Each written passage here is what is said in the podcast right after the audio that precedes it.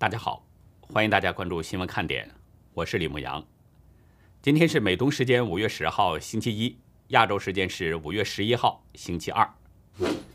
十号，丹麦外交大臣与台湾总统蔡英文都参加了民主联盟举办的第四届哥本哈根民主高峰会。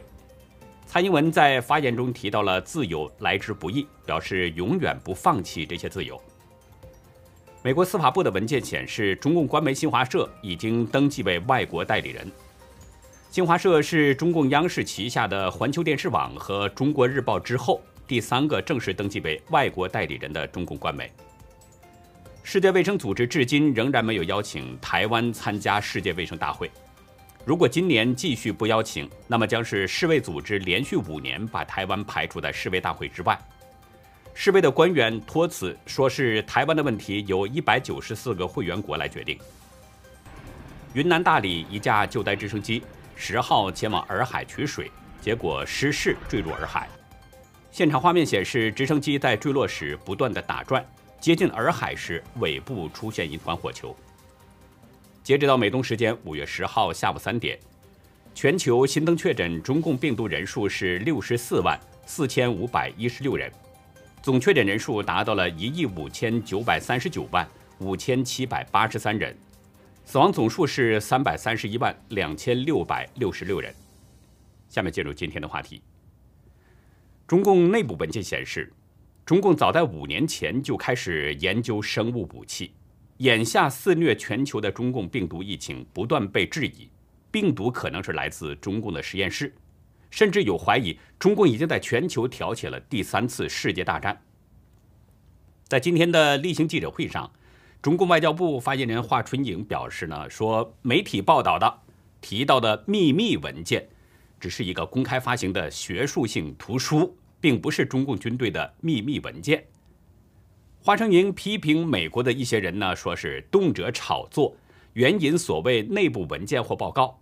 最终被证实，要么是恶人先告状，要么是在做断章取义、有罪推定的恶意解读，要么是在散布彻头彻尾的谎言。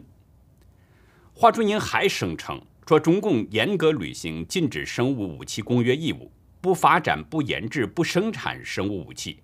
他还表示说，中共已经就生物实验室安全建立了一套完整的法律法规、技术规范和管理体系等。中共官媒《环球时报》也表示，反对澳洲媒体将中共的军事科学家曾讨论 SARS 冠状病毒武器化问题和正在流行的中共病毒疫情关联起来解读，攻击中共在新冠病毒起源资讯上缺乏透明度。中共的外交部和中共的官媒都是极力在辩解。那究竟媒体报道了什么内容呢？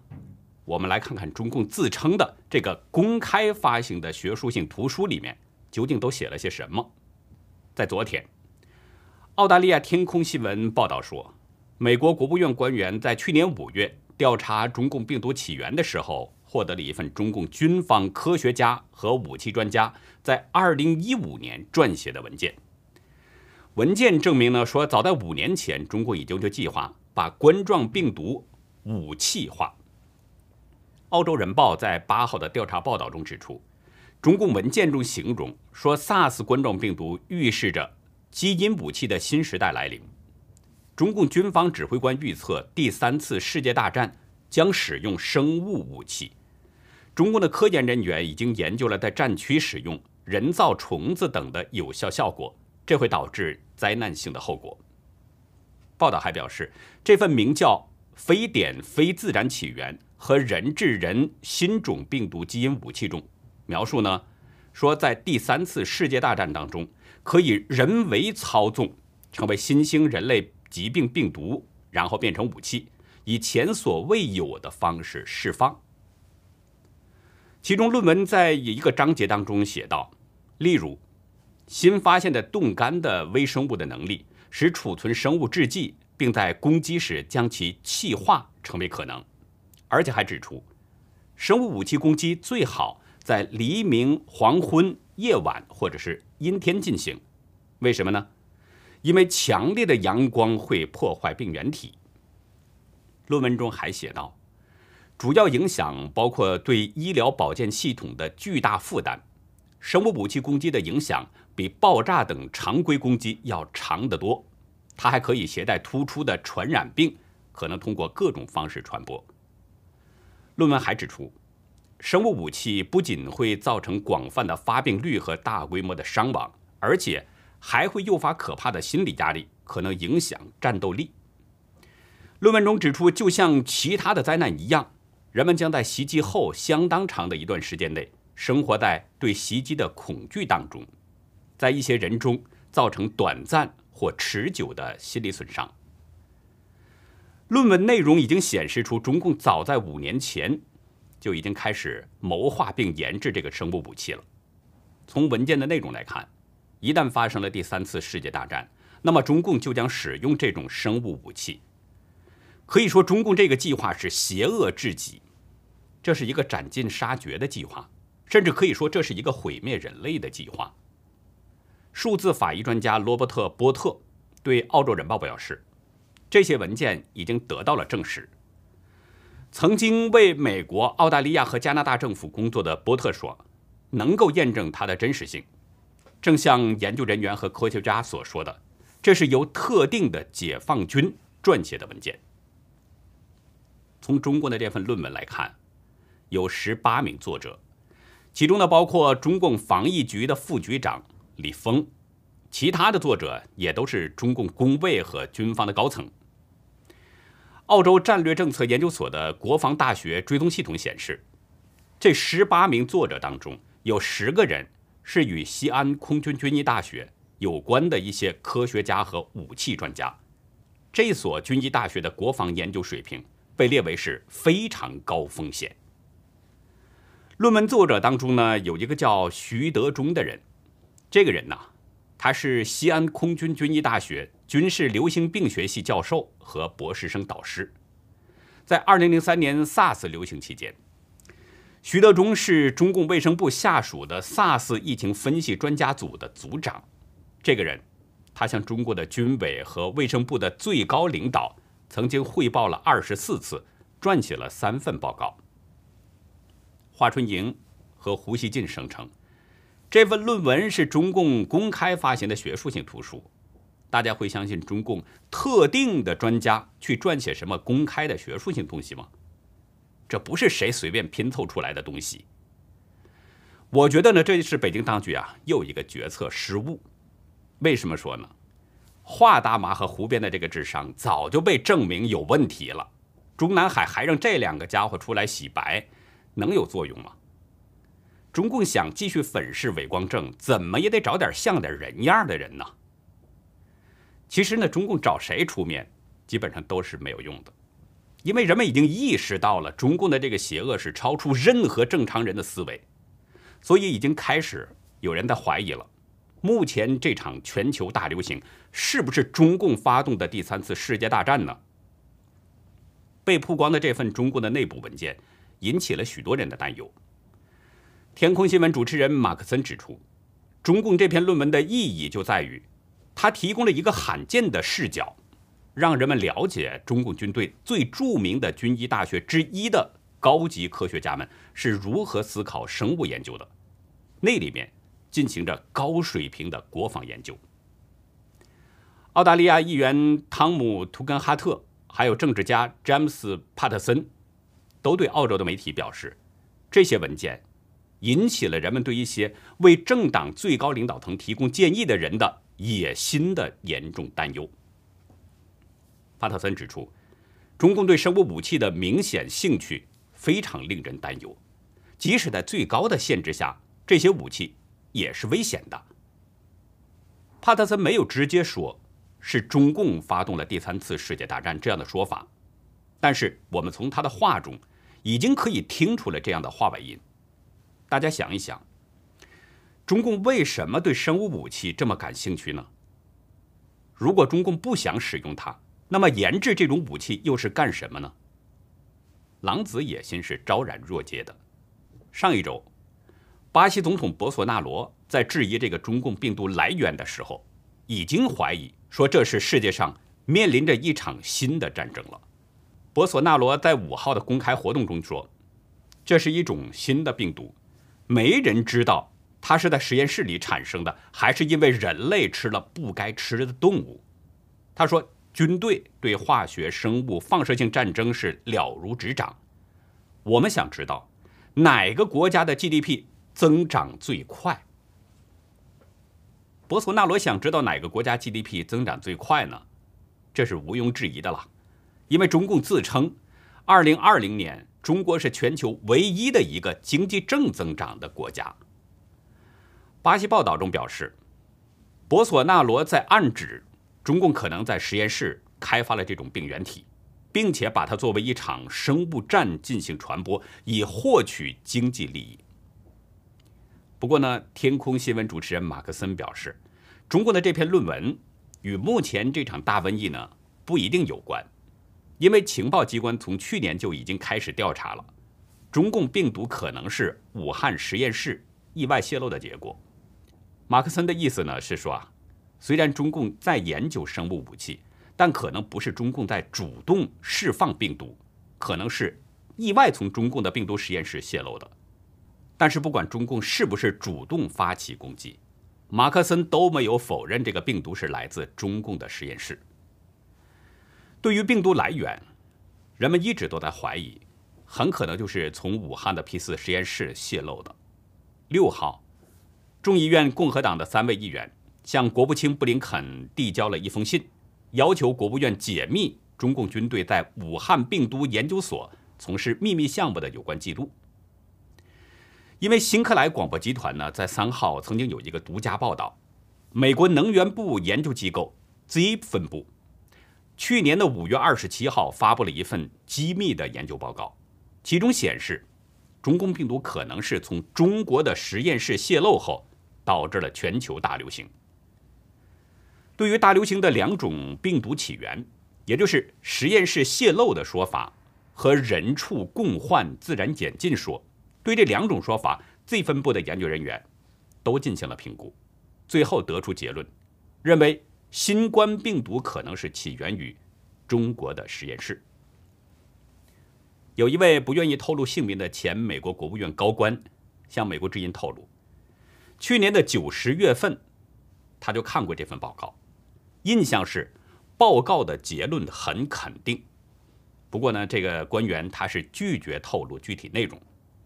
这位前官员指出，从新冠疫情一开始，美国政府很多部门都根据自己的职能对疫情进行了类似的调查。其实啊，在今天的记者会上呢，华春莹还谈到了一个问题，就是回应布林肯呼吁恢复台湾世界卫生大会的适当地位问题。华春莹表示说，布林肯的声明干涉了中共的内政。他声称，没有谁比中共更关心台湾同胞的健康福祉。华大妈的这个说法，很有点狼外婆的感觉。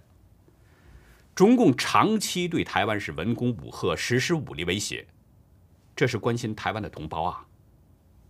如果一个流氓长期到华春莹的家门口舞枪弄棒，然后流氓说了，说没有谁比我更关心华春莹的安危，是不是这种说法也成立呢？五月一号，有一位网友呢，曾经给我发过来一份邮件。这个网友啊，他分享了自己的观点。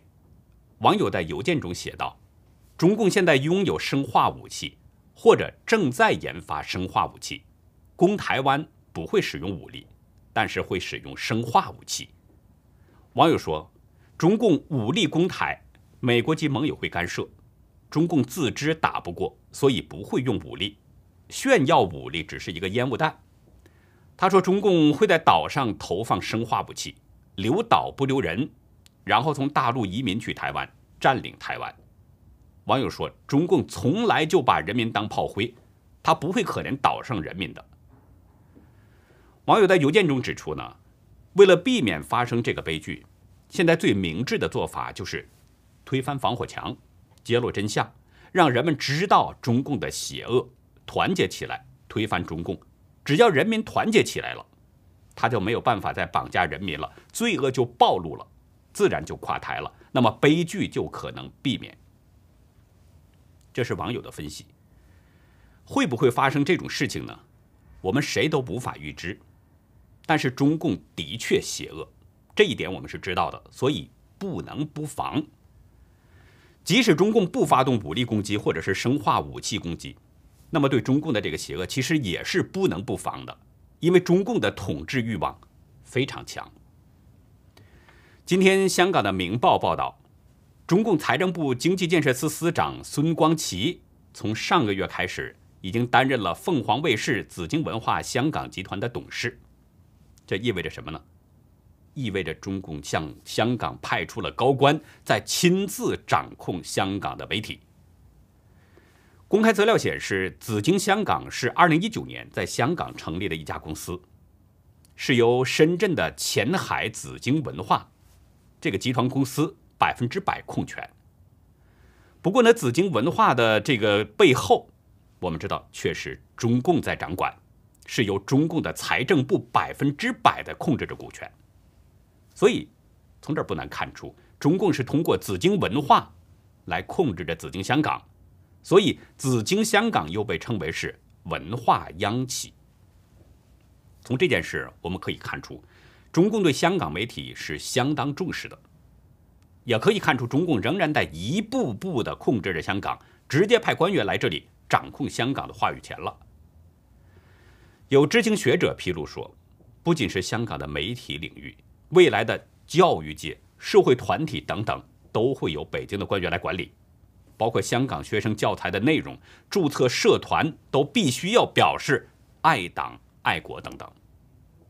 昨天，香港的教育协会公布了一份民调结果，在一千一百七十八名中小学、幼儿园以及特殊学校的教师当中呢。高达百分之四十的受访教师有意准备离职，主要原因就是政治压力，这个比例高达百分之七十。在四月二十九号到五月五号这段期间的网络问卷调查当中，大约百分之十九的人是有计划辞职或者是提早退休，并且呢准备要离开香港的教育界。另外有百分之二十一的人表示倾向离开。在四百七十四名有意离开的这些受访者当中，百分之七十一的人说是由于政治压力越来越大，其次是百分之五十五的人不满社会状态，百分之三十九的人是不满这个教育政策。有一位正在办理移民台湾的教师表示，香港政府对教育界的手段日益强硬，尤其是有关国安教育的措施。另外一位教授历史的老师表示，打算把退休时间提前一半。这位老师表示呢，香港的政治环境较差，简单的喊句口号也要坐牢，实在难以接受。说到这位老师，说到这个环境的问题啊，我想到在推特上看到的一段影片，是一名香港年轻人呢站在街头自弹自唱“愿荣光归香港”。这段影片。也不知道是什么时间拍摄的，但是网友说呢，这是母亲节最美的歌。昨天就是母亲节。影片中显示，四名香港的警察围着这个年轻人，一直在试图阻止他唱歌，甚至还做出一些挑衅的动作。在警察强行阻止之后，周围的民众对警察是一片斥责。有网友质疑：香港都不让街头唱歌了？还有网友表示，最美的歌，最勇敢的歌手，最流氓的警察。也有网友说，这是我致敬的香港，这是我痛恨的香港。今天，中共多家官媒都广泛报道了朱坚强的消息。在中国的引导之下，关于朱坚强已入弥留的消息是被高高顶上了微博热搜。消息表示呢，朱坚强已经进入了弥留，只在须臾。十四岁的朱坚强腿脚已经不方便了，起身相当吃力等等。这个朱坚强啊，指的就是一头猪啊。十三年前呢，汶川大地震当中，四川彭州市龙门山镇围山村的一头猪，震后被埋在了废墟下三十六天，但是呢，却奇迹般的生还了。随后，当地建川博物馆就买下了这头猪，取名就叫朱坚强。后来，在中共官媒的这个吹嘘之下，朱坚强成了中共弘扬正能量的一个吉祥物。有网友表示呢，朱坚强是汶川大地震的一张留影，是一种顽强精神的象征。也有人表示说，朱坚强代表着四川人坚强乐观的态度等等。对网友的这些跟帖呢，我是不做任何评论，我只是说觉得这个中共太无耻了。自由亚洲表示，朱坚强弥留能够举国神伤。而汶川豆腐渣工程死了许许多多的人，现在却鲜有人提起。多少年来，不少家长坚持维权，希望追究豆腐渣工程导致学生遇难的责任，为子女讨回一个公道。但是这些维权的家长们却受到了中共官方的压逼和监控，甚至有的家长因此被多次关押。其中有一位叫鲁碧玉的家长。他坚信自己的儿子就是死在了豆腐渣工程的这个人祸。从二零零八年地震当年开始，这个鲁碧玉呢就开始维权，但是先后被抓、被拘留五十次，到现在都没有一个明确的说法。十二号就是后天，就是汶川亡灵的十三周年祭了。中共现在又来鼓捣这个朱坚强，弄得举国神伤。难道猪命比人命还值钱吗？在中国，普通百姓的人命真的就不如一头猪吗？昨天上午十点多，中共那个五 B 啊五 B 二十一吨的火箭坨坨终于砸进了海里边，被中共折腾了好几天呐。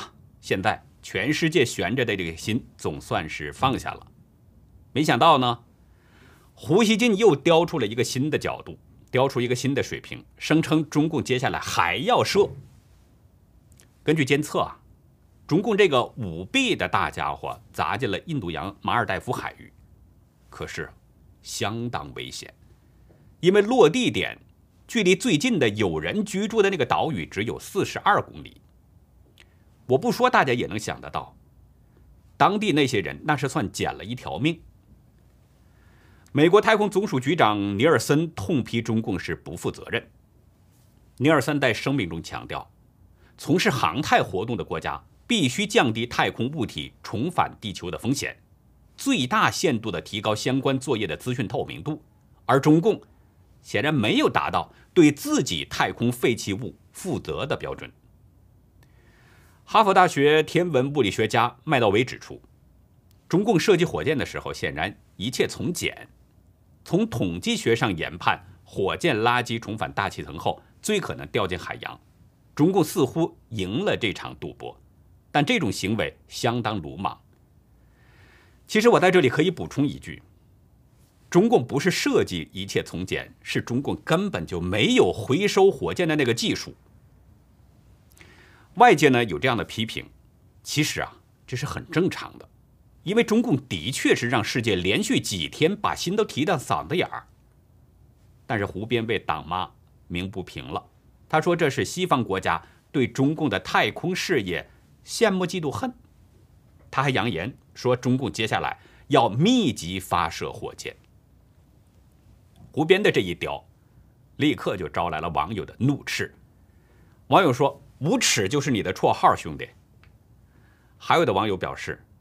先是武汉病毒，再来是火箭残骸，这个世界，中共一日不除，世界一日不宁。